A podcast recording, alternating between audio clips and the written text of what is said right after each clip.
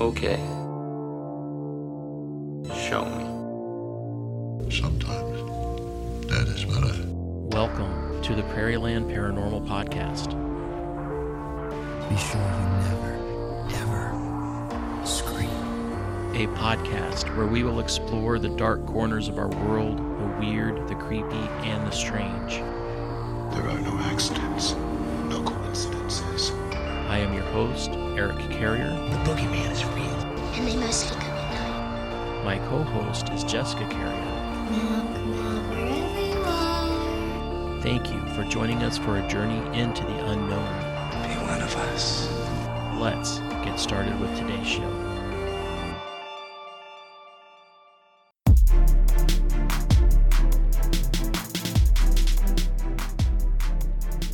Hey guys, welcome to the show. This is the Prairieland Paranormal Podcast, and I am your host, Eric Carrier.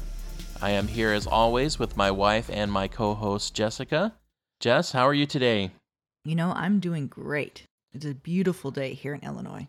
Illinois has been a bit bipolar lately, wouldn't you say? Mm-hmm. Swinging from highs to lows. it's kind of on a manic phase right now, and I like that. Today also happens to be St. Patrick's Day, so happy St. Patrick's Day to all of you. Yes, our daughters did not catch a leprechaun this year. They attempt it every year, and every year Seamus gets away somehow. He is a slickery little fellow. Yeah, they modified a no kill mousetrap this year. It's basically a metal box with plexiglass on top, and they decorated it with shamrocks and lights. It was a really cute idea. They did not want to kill the leprechaun, but they did want to catch him to get his gold. He tends to get out every year by some means or other, so they wanted a trap that was metal so he couldn't get out. Well, this year, Eric's Yeti and Sasquatch figurines lifted up the cage to help him get out. So they didn't catch him, but they got some treats. And here I am thinking that Yeti and Sasquatch are just figurines. They're not really real, but apparently when Seamus is around, they become real.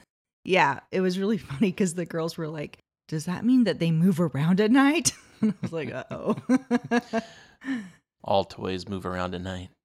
Well, what do we have in store for our listeners today?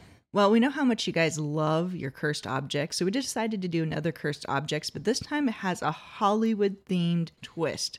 So we've got a couple of cursed items to talk about, as well as some movies and characters that are said to be cursed.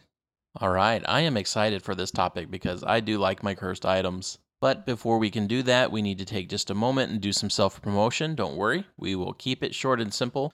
Get that finger off that skip button. Basically, the spiel is this Thanks for listening. Please share the show. Check out our website if you're interested in merch or leaving a tip. Leave a review and subscribe to our social media channels. We have accounts on Facebook, Twitter, Instagram, YouTube, and TikTok, and love to hang out and meet you guys there. We want to thank Sean from Memphis for purchasing a t shirt this week. Thank you, Sean. We appreciate your support. Jess, is there anything else? Nope. Okay, let's get started with today's show.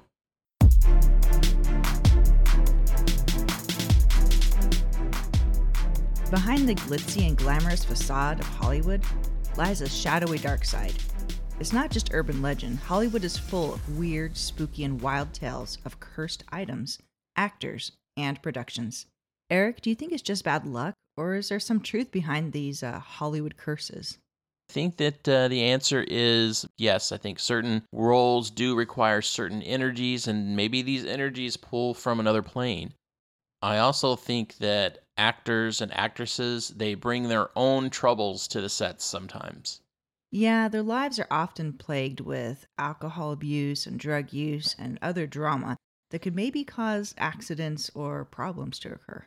So yes, I think that some of this drama is potentially supernatural, and I think some of this drama is caused from natural consequences and choices. But when you put these two together and you look at these situations, it does appear that some of these may be curses. So, the first curse that we want to talk to you about is James Dean and his famous car, Little Bastard. This is probably one of the most famous Hollywood curses and does have a lot of evidence to support it. So, James Dean was a very popular actor from the 50s. He was very charismatic, he was young, he was handsome, rebellious, and he infatuated audiences. He loved fast cars, he loved beautiful women, and he loved racing. And to further his career as a racer, James purchased a Porsche 550 Spider on September 21st in anticipation for his return back into SCCA Motorsports. And SCCA stands for Sports Car Club of America, and it is an organization that does road racing and rally sports, and it allows both amateur and professional drivers to enter. And James Dean loved this.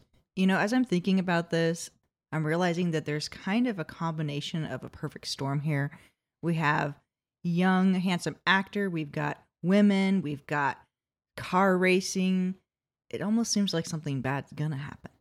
Well, we've seen something similar to this in our own lifetime with Paul Walker, right? Mm-hmm. So, young, charismatic, enjoys racing, enjoys women, and has a bad outcome, right? Exactly. But all in all, the tragedy that occurred to James Dean hasn't really been blamed on James Dean. It's been blamed on James Dean's car, Little Bastard. British actor Alex Guinness may have been the first to sense that something wasn't quite right with Little Bastard. And if you don't know who Alex Guinness is, he was Obi Wan in the first Star Wars trilogy. Guinness was a good friend of Dean's, and a week before the car crash, he met the actor in Los Angeles. Guinness reported that the first time he saw the Porsche, he had an ominous feeling. And he actually wrote in his diary, quote, "The sports car looks sinister to me. Exhausted, hungry, feeling a little ill-tempered. In spite of Dean's kindness, I heard myself saying to him in a voice I could hardly recognize as my own, Please, never get in it. If you get in that car, you'll be found dead in it by this time next week. Which turned out to be a pretty prophetic warning. So, the original plan was to tow the car to its introductory race, uh, which was going to be held in Salinas, California.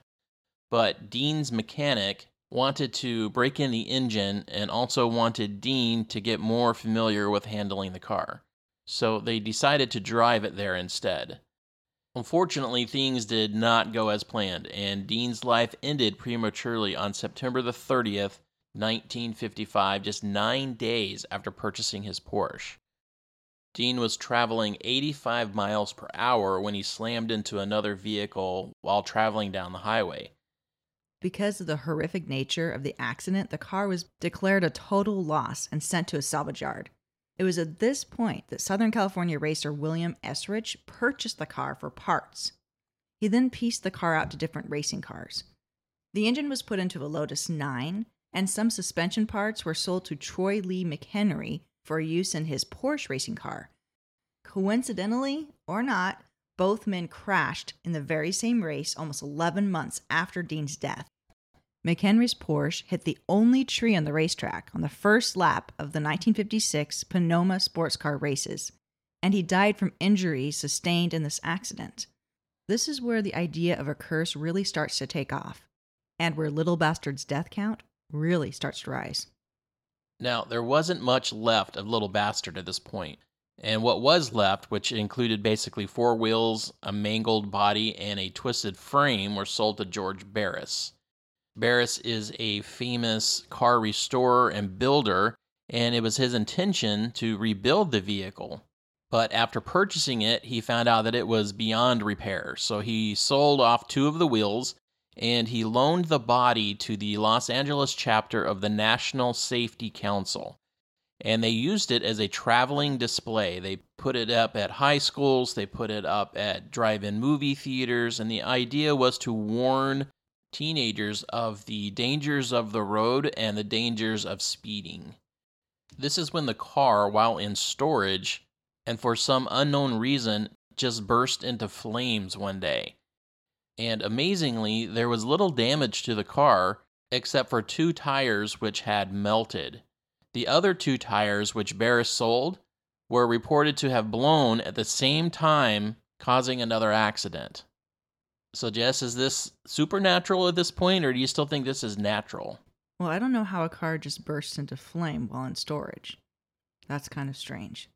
Yeah, a car that is in storage or a car that's being used as a display would not normally be stored with gasoline in it. That would just be ridiculous, right?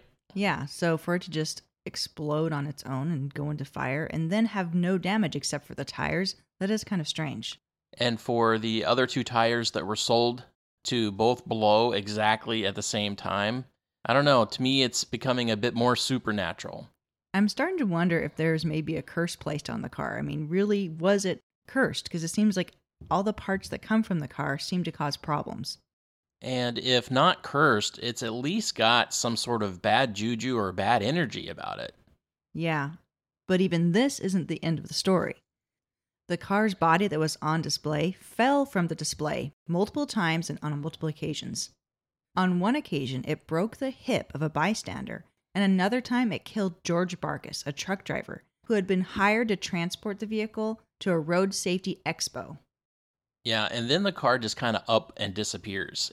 In the 1960s, while being transported from Miami to Los Angeles, the car mysteriously disappears, never to be seen again. And to this date, nobody knows exactly where this car is. In fact, there has only been one part that is still confirmed to be from Dean's car still out there, and it is a transaxle that was found in a wooden crate in rural Massachusetts. And I don't have any records to suggest that this transaxle was ever placed into a vehicle. And I think I would recommend that it not ever be placed in a vehicle. I wonder what happened to the rest of the car. Did someone incinerate it or hide it so no one else could get hurt? I don't know. Well, one of the rumors, and it's certainly not confirmed, is that George Barris, knowing all the damage that this vehicle has caused, has hidden it away somewhere and has never told anybody where it's at. If Barris has done this, he has never fessed up to it. Now, whether the car is actually cursed or if all the horrible coincidences and accidents that have occurred around it are just bad luck, I don't know that that's a question that we'll be able to answer.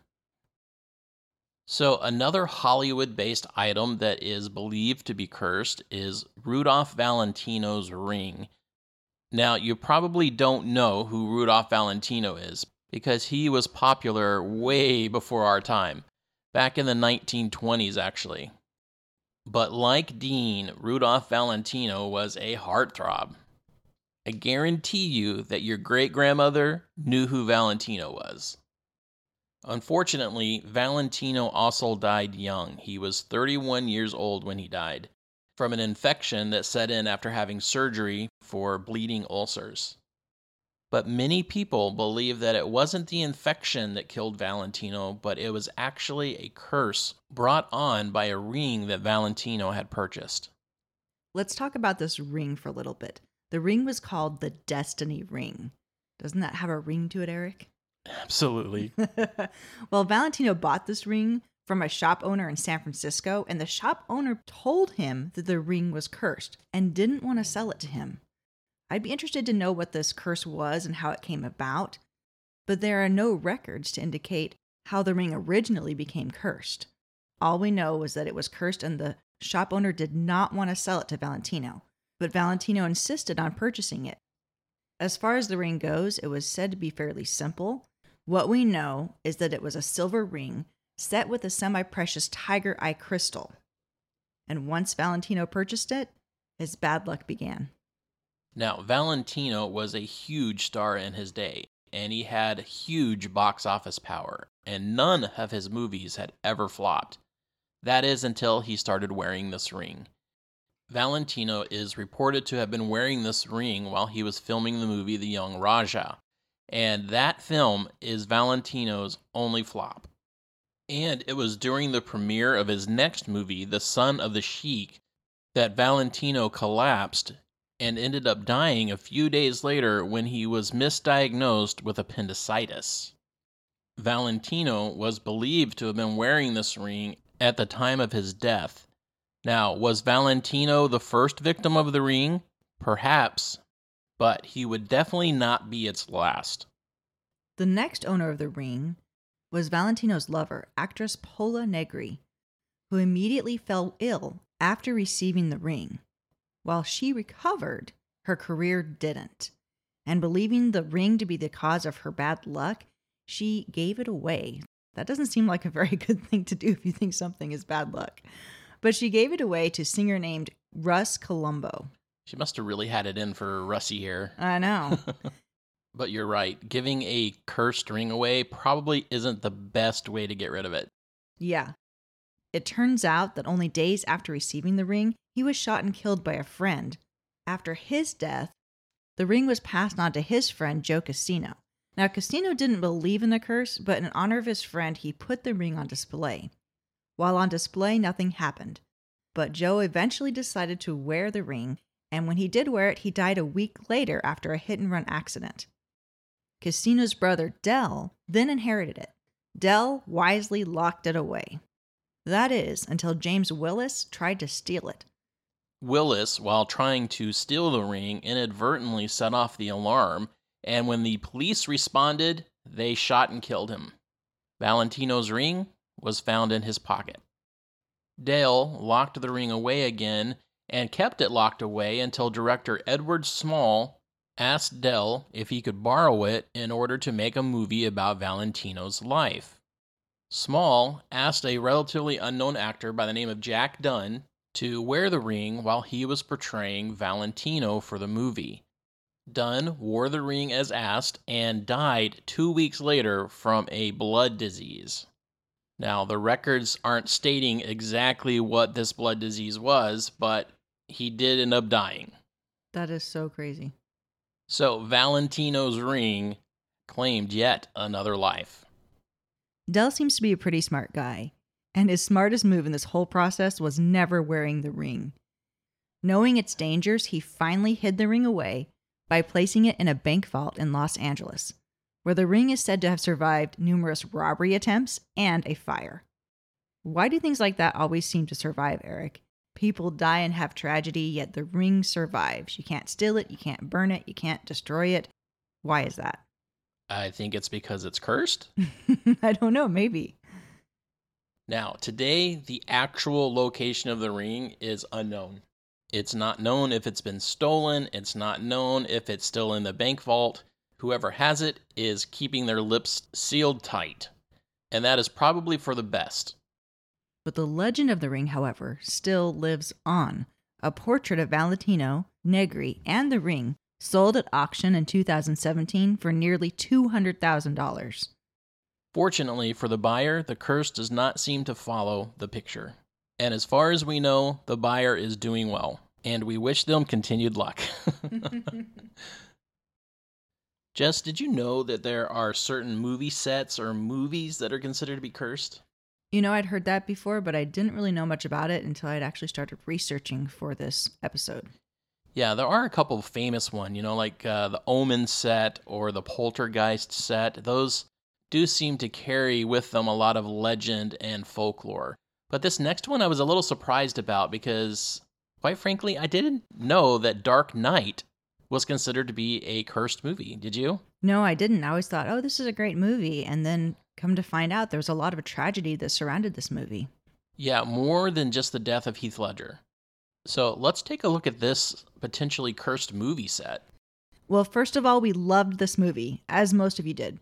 Yeah, when it comes to the Batman story, this movie was groundbreaking. It really took Batman from this campy comic book character to a true anti hero and gave him a depth of character that we really had not seen in his movies before. Yes, and not only did they give Batman a depth of character, they also gave the villains a depth of character, especially Heath Ledger's portrayal of the Joker. It made a huge impression on audiences. Now, this was a huge blockbuster movie, and it had so many action sequences in it that it's not surprising that there may have been a couple of on set accidents. In fact, every blockbuster movie of this caliber comes with its own set of on set accidents, but on set deaths are pretty rare, and this movie had an on set death. One of the things you don't see in these blockbuster films is all of the insane amount of work that goes into bringing them together. All of the cool stunts and action that we see is actually performed by real people, and sometimes things can go terribly wrong while filming. And things did go terribly wrong while filming The Dark Knight. When a special effects technician died when a stock truck flipped over in the middle of filming a scene. The Guardian newspaper reported, quote, A jury sitting at Woking Coroner's Court on the two day inquest heard that a crew were filming a test run for a scene in which the Batmobile is blown up. The Nissan, driven by another special effects technician, Bruce Monroe Armstrong, failed to make a 90 degree turn required at the end of its run and hit a tree. End quote. Now, while accidents on sets happen sometimes, when someone dies, it tends to leave a depressive pallor that weighs down all that are involved in the film. Unfortunately, The Dark Knight's bad luck did not stop there, as after production, several bad things happened to cast members. This includes Morgan Freeman, who played Lucius Fox, the behind the scenes manager who runs Wayne Enterprises. Freeman suffered a major car accident soon after the film made it into theaters. Freeman and a friend, Damaris Meyer, were driving near his home in Charleston, Mississippi, when Freeman lost control of his vehicle, causing it to go off the edge of the road and flip several times. Ultimately, the investigation determined that there was no chemical impairment involved and that Freeman had likely fallen asleep at the wheel. The accident, however, was bad, and emergency workers had to cut Freeman and his companion from the vehicle with the jaws of life and airlift them to a hospital in Memphis, Tennessee, where Freeman was discovered to have a broken arm, a broken elbow, and some shoulder damage. Now, Freeman made a full recovery after surgery, but this accident is considered by many to be a continuation of a curse on this movie. Now, Freeman's accident wasn't the end of the tragedy surrounding The Dark Knight. You may remember that soon after the movie's release, the world was shocked when leading actor Christian Bale was arrested. What was worse was that he was arrested for allegedly assaulting his 61 year old mother, Jenny, and his sister, Sharon, at their Dorchester hotel in London. Apparently, they had gotten in some kind of argument while he was there doing some work to help promote the European opening of the movie. Now, Bale denied the allegations, and the actor was released on bail and was able to attend the premiere, but this tarnished his reputation in Hollywood and left a negative cloud over the film. Ultimately, the case folded due to insufficient evidence, and Bale refused to discuss it, saying it was a deeply personal matter but many felt his arrest clouded the movie. Unfortunately, this was not the final tragedy to hit The Dark Knight, and what came next left a legacy of pain. One of the stars of the Dark Knight film was Heath Ledger, and he gave a phenomenal performance as the Joker, and ultimately he left a very memorable impression on the audience. So the world was rocked soon after when it was announced that Heath Ledger had tragically died. Ledger's body had been found by his masseuse and his housekeeper on Tuesday, January 22, 2008. Emergency crews arrived on the scene uh, but were unable to revive him, and it was speculated by many that his death was possibly linked to illegal drug use. But ultimately, Ledger's death was determined to be an accidental overdose of prescription medications medications that included painkillers, anti anxiety drugs, and sleeping pills. The actual cause of death is written as accidental abuse of prescription medications, which means that Ledger was inappropriately using these medications but did not take them in a combination that was meant to cause his death, aka, he did not commit suicide. Many consider Ledger's death to be the ultimate evidence that the Dark Knight is cursed. I don't know if I would say that this movie is cursed. I know a lot of tragedy happened around it, but the tragedy doesn't seem to be connected to the movie, in my opinion. It just happens to be connected to different people's lifestyles, not necessarily anything having to do with the movie, except for maybe the first accident. I think I would agree with that. We talked earlier how some of these things are caused simply because of poor decision making. Uh, Morgan Freeman driving while tired resulted in a car accident. Christian Bale, he has a reputation for being a difficult actor to work with, and it does not surprise me one bit that he may be somewhat volatile. And Ultimately, Heath Ledger's death, I think, was caused from exactly what was stated in the medical record that it was an accidental overdose but also an abuse of prescription medications. So it seems more like their lifestyles rather than the movie that is causing the tragedy. Yes, ultimately bad life decisions and not a cursed movie. But I'm not convinced of that on this next movie. This next movie, I think, may be actually cursed Yes, and because of that, you've probably never heard of this movie before. Because every time they've tried to make it, the lead actor has died. Mm-hmm. That movie is called Atuk. A T U K, not attic, like the top of a house. All right, guys, stick around after the break and we will be back with Atuk.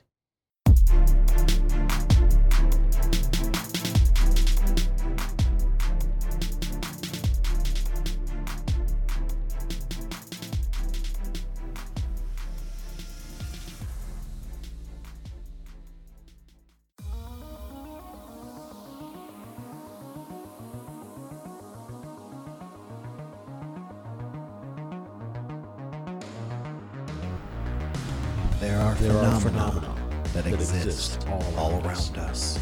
Kids playing, Kids playing, above something and above flies over and something unknown flies over and disappears. People driving at night, seeing huge creatures cross the road. People waking up to find their cabinet doors ripped open in their kitchen. Strange things happen. Strange every things happen around every day around the world and seemingly at the same time these occurrences But are connected? these occurrences connected? This, This is, what we are here to explore and are trying to understand. Join us on our journey Join to us uncover on what we our call journey to uncover what we call the, The Convergence, Convergence Enigma. Enigma. Every Wednesday on the Fearscape Media Network.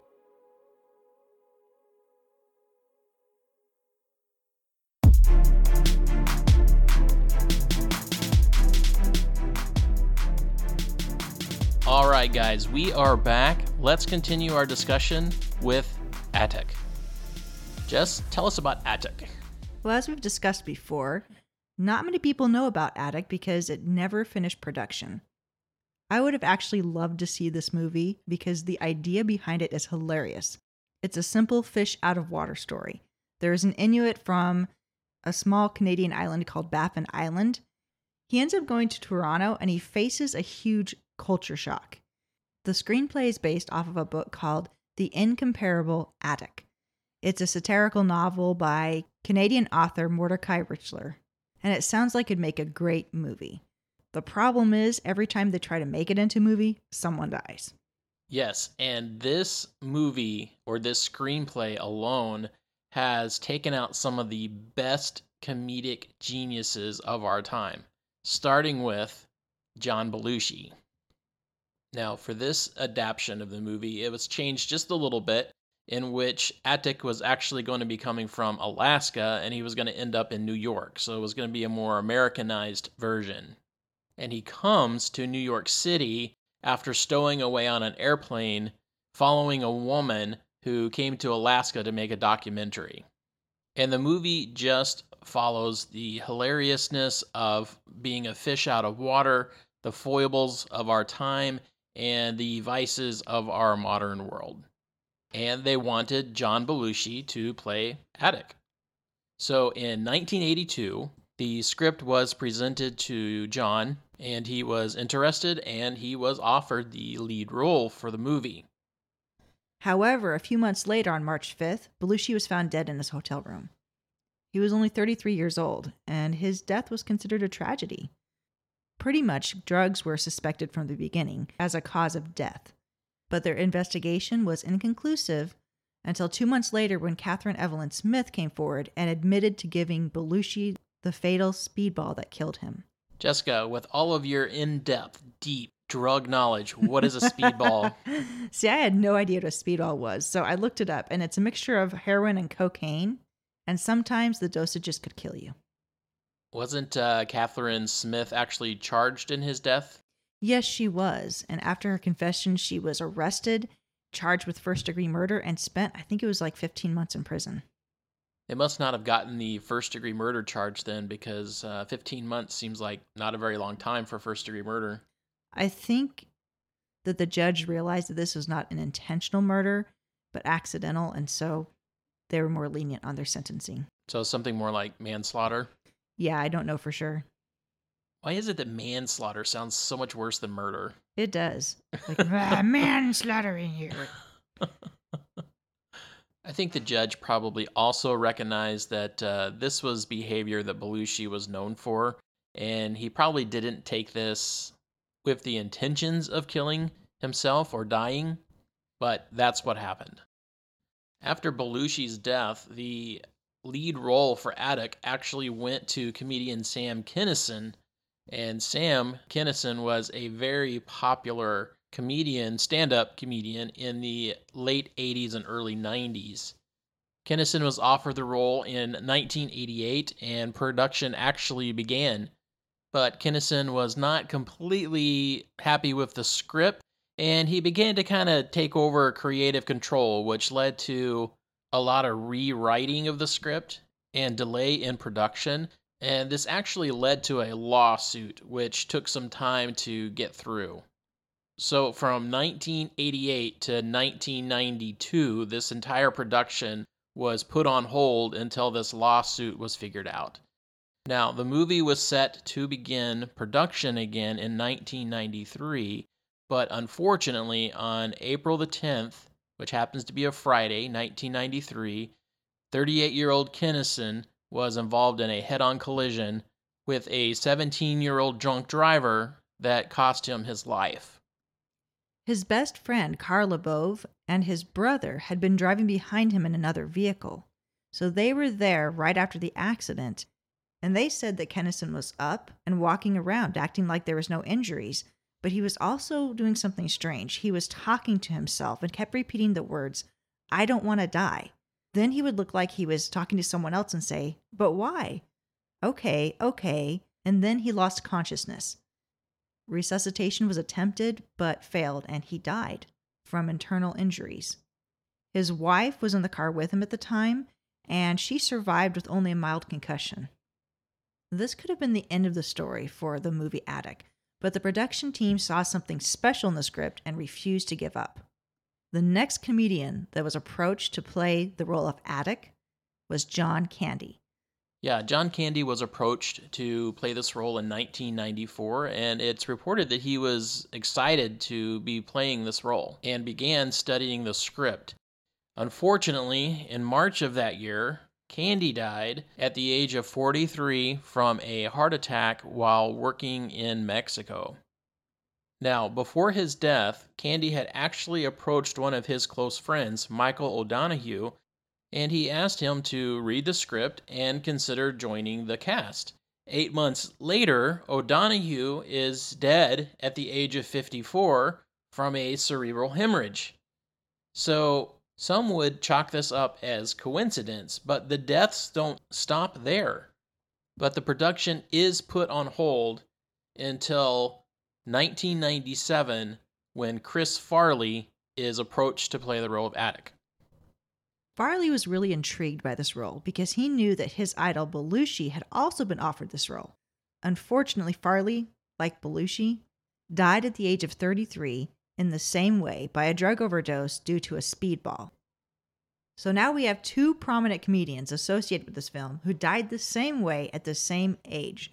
It's kind of strange that the coincidences surrounding this film keep accumulating.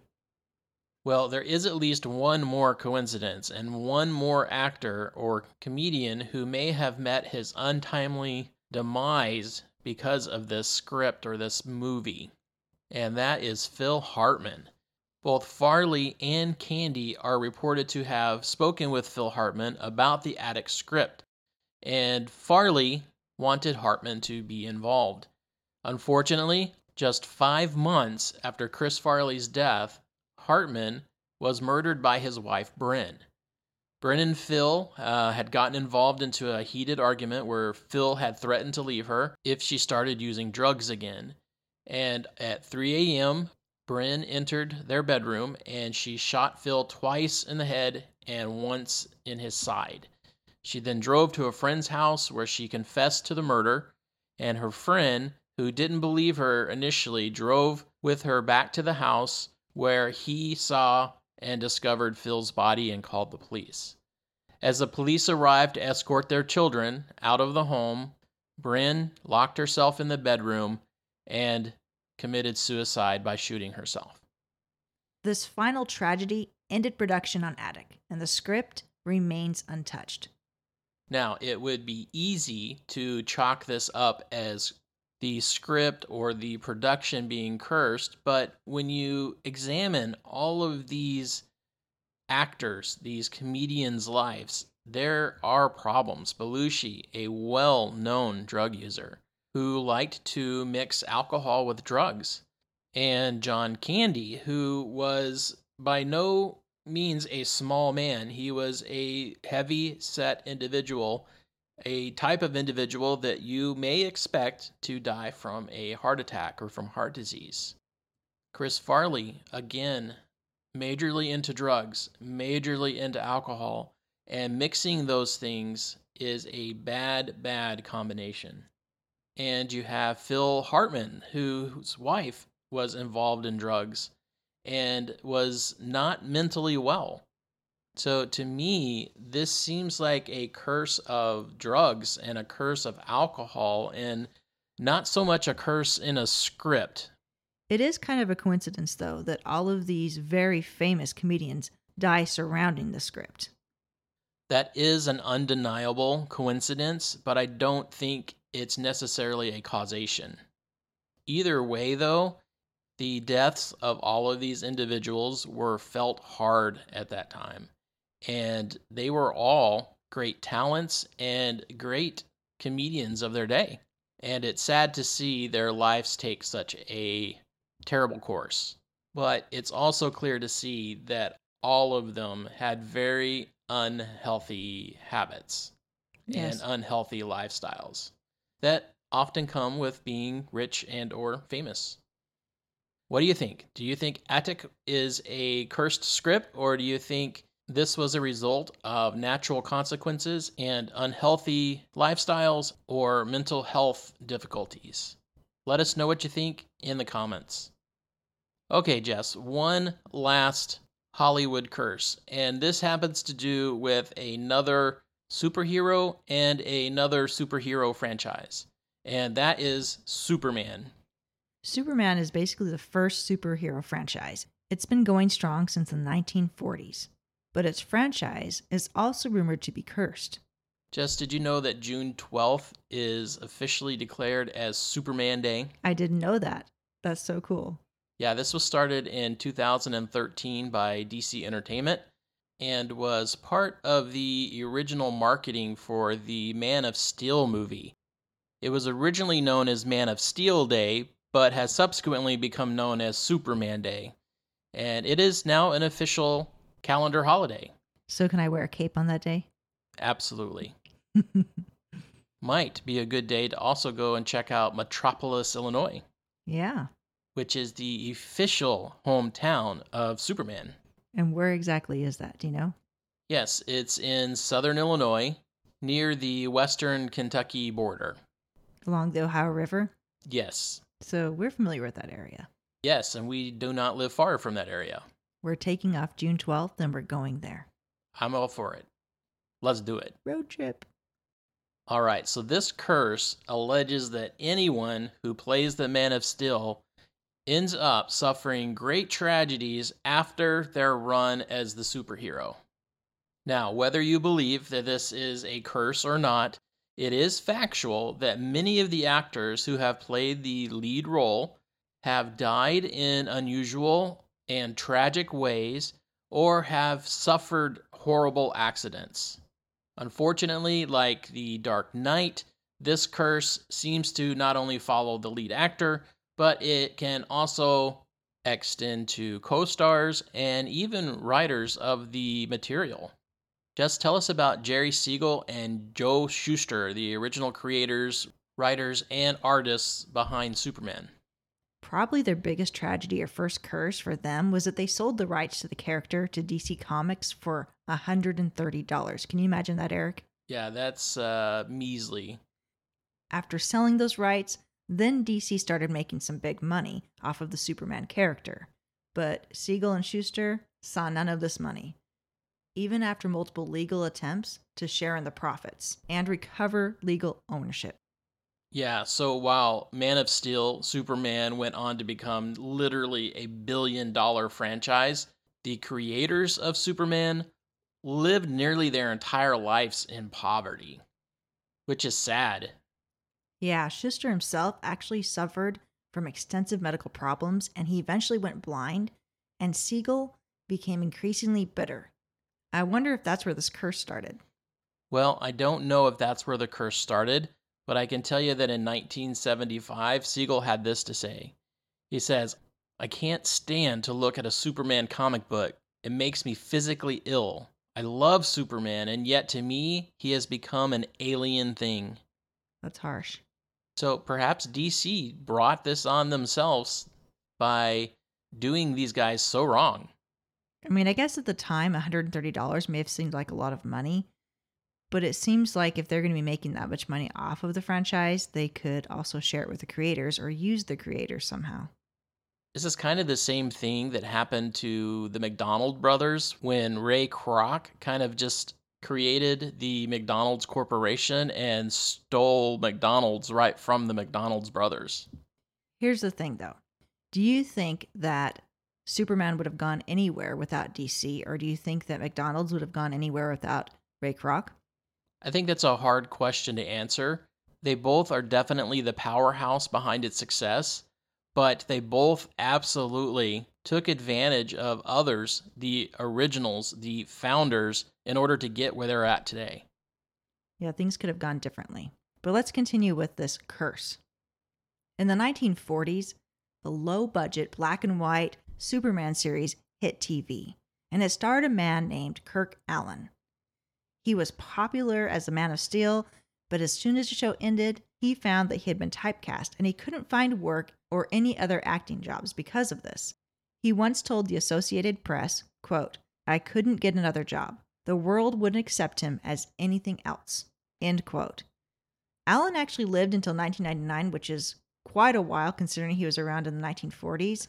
He died at the age of 88 of Alzheimer's disease. Now, the disease is not necessarily the curse.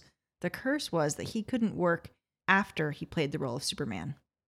Even people who did not act in live action Superman productions also found themselves potentially cursed. From 1941 to 1943, a cartoon version of Superman appeared on television, and it was voiced by an actor by the name of Bud Collyer. Bud, while a successful voice actor, died only three short years after voicing Superman. Bud died unexpectedly at the age of 61. George Reeves is widely regarded as the guy who brought the Superman curse to the public's attention. He played the first Man of Steel in the 1951 film Superman and the Mole Men. Reeves continued his career by starring in the Superman TV series that ran for six years between 1952 and 1958.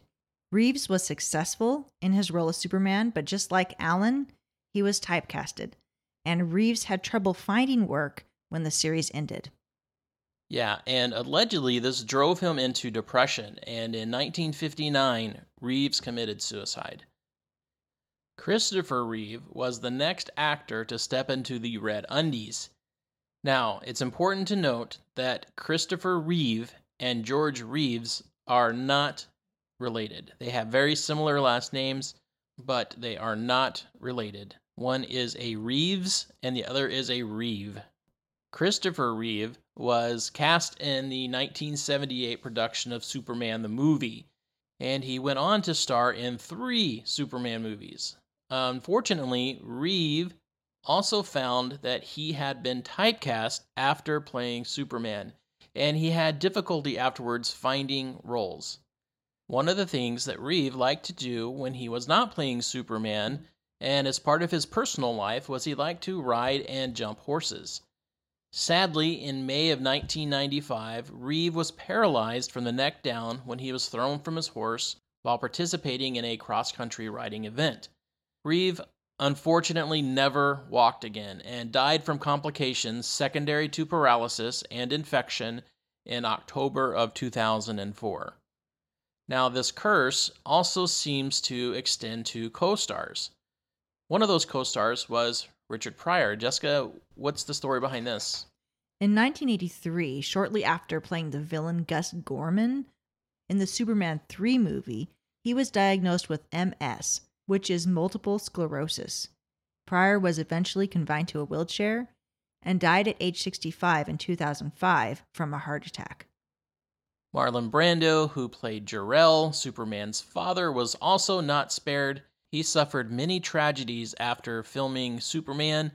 This includes his son, who killed his half sister, and his daughter, who committed suicide. Brando himself died in 2004, only three months before Christopher Reeve. Margot Kidder, who played Lois Lane, perhaps had it worse than all her co stars. After starring in the film, her life began to fall apart. Being typecast as a damsel in distress, she had no more lead roles. In 1990, she was in a major car accident that left her temporarily paralyzed. Due to this, she was unable to work, which brought on severe depression and a psychotic break in 1996. Luckily for her, she was sent in for treatment at the UCLA Medical Center, which helped her turn her life around, and she seems to be doing well today, living a much deserved quiet life. Even the baby actor that played Baby Superman doesn't seem to be spared from this curse. That actor was Lee John Quigley, who was the youngest actor to ever play Superman and was cast at seven months old to play the baby version of the Man of Steel in the 1978 movie. Unfortunately, Lee's home life as a teenager was turbulent and he was teased and bullied at school. This led to depression and drug use. His drug of choice was solvents, and in 1991, Lee died from solvent ingestion at the age of 14. Of course, the curse doesn't always follow those who play Superman or are part of the Superman franchise. This curse can also follow family members, as in the case of Dana Reeve, who died only two years after her husband at the age of 44 from complications of lung cancer, even though she never smoked. Now, there are three actors who have played Superman that all deny the existence of a curse. That includes Brandon Routh, Bob Holiday, and Henry Cavill. Now, Brandon Routh still has a very prominent Hollywood career, although his roles do tend to stem around superheroes. So, potentially some typecasting on his part, but both Routh and Holiday both have publicly said that they do not believe that there is a curse. Henry Cavill also does not believe in a curse. He has also had very good success in Hollywood and has played multiple characters outside of superheroes. In fact, Cavill's career seems to be thriving, and he adamantly denies the existence of a curse at all. In an interview with Collider, he said this Quote, Well, I mean, I honestly don't believe there is a curse. I think there's some bad luck in the past, especially when it comes to horses, and I don't think that is a joke. My fiance is an international show jumper, and I know all the risks attached to that. You can fall off a thousand times and be fine, and then one time you're at home, out in the yard. All it takes is something to startle the horse, and you're off and you fall the wrong way. That's bad luck, but I don't think it's any curse. End quote. So, Jess, do you think there is a Superman curse, or do you agree with Cavill and think it's just a series of bad luck? Well, the Superman franchise and the Superman movies are huge, and they require a lot of people to work on them. So, for a few people and all of the thousands that work on them, to have some tragedies, I don't think is unusual. I think it's just part of life. So, not a curse? No, and I do think that Superman is such a big role that typecasting is pretty common. It would be like, you know, Harry Potter. If you're playing that role and it's very popular, you're going to be typecasted. That basically means you're doing a good job. So even being typecasted is not a curse. It just means that you did such a good job in your role that people only want to see you in that role. Yes, it means that you took a very big role and did a very good job at it. I tend to agree with you, Jess, and this kind of goes back to our discussion that we had in episode 31 about the 27 Club. And the reason why the 27 Club exists is not because it's statistically significant, but because these were all artists that were popular and offered significant contribution to their art. So when a person of that caliber of acting or music or theater or any type of production suffers a tragedy or dies early, people remember that. But I can also see why people might associate it with a curse, because when tragedies like this happen over and over again around similar circumstances, you kind of think something's wrong there and maybe attribute it to a curse. Yeah, absolutely reasonable. I think that, and don't get me wrong, I do believe that there are such things as curses, but I think in this case, this is more tragedy and not curse. Yeah, over a long period of time, there are going to be some people who have tragic deaths, and that doesn't necessarily make it a curse. But it does make it legend and it does make it folklore, and that is what we specialize in. So, if you're interested in learning more about the 27 Club, go check out episode 31. Are there other Hollywood curses you would like for us to cover? Are there any cursed items that you would like to know more about? Feel free to contact us and let us know. We love to hear from you, and we may even mention you in that episode. I do like these episodes that we've done on cursed objects, Jess. They have been really fun to look into and investigate. Yes, give us some more ideas. Yes, we are absolutely open to ideas. All right, folks, that is going to do it for us. We will see you next time. Bye. All right, folks, that is the end of this episode. We want to thank you for joining us and let you know that we appreciate you listening. If you have enjoyed the show, please consider subscribing through your favorite podcast player. You can also find us on social media on Facebook, Twitter, Instagram, and YouTube. And if you would like to share an experience, be on the show, or submit a story, you can do that through our email at prairielandparanormalpodcast at gmail.com or through our website at www.prairielandparanormalpodcast.com. So, until next time, remember, don't be normal if you can be paranormal.